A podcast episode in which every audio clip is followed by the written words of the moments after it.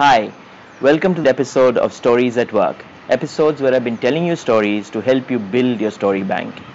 Today's episode is from a speech given by Jeff Bezos, the founder of Amazon, at a commencement address at Princeton. Jeff Bezos' parents married very early. They were, I think, sixteen or seventeen. And so every time Jeff had a holiday, his grandparents tried to remove Jeff away from the family so that the parents had some me time. So Jeff spent most of his summer holidays at his grandparents' ranch in Texas. His grandparents were avid campers, and every odd summer they would join many, many other families to go across U S, across Canada on camping trips. In one such trip, the grandparents and Jeff were going in a car through a long open highway. His grandfather was driving. His grandmother was sitting on the passenger seat smoking. She loved to smoke. And Jeff was in the back seat. Jeff didn't like smoking, but he, what he did like was mathematics. And he would keep doing these cal- calculations in his head, calculating mileage, calculating the grocery bill, and segregating it by what was spent on what item, et cetera. As they were driving that day, there was an ad going on in the radio of the car. And the ad was about not smoking.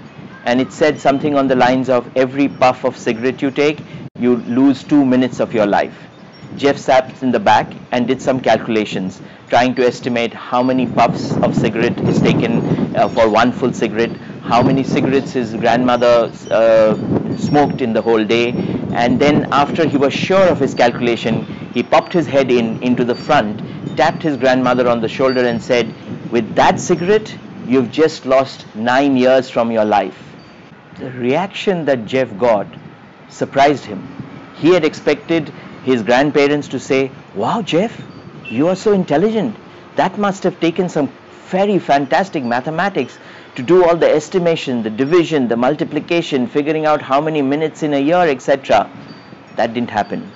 What happened instead is his grandmother burst out crying. Jeff was taken aback. He didn't know what to do. As he sat there thinking what will happen next, his grandfather pulled the car onto the shoulder of the road, got down, came out to the back, opened the door, and waited for Jeff to get down. Now, Jeff had never seen any of the angry side of his grandfather, and so he did not know what to expect.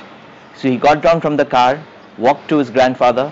Grandfather took him to the back of the car, make it, made him stand there, got down to his level, looked him in the eye and said, Jeff, someday when you grow up, you'll get to understand that it is far more difficult to be kind than to be clever. What a lesson Jeff learned that day. Where in business can you use this story? Well, when you're trying to tell people that just intelligence is of no use unless you have empathy, unless you have emotional quotient, this is a great story to use. I hope you enjoyed this story just like I'm enjoying this summer breeze today.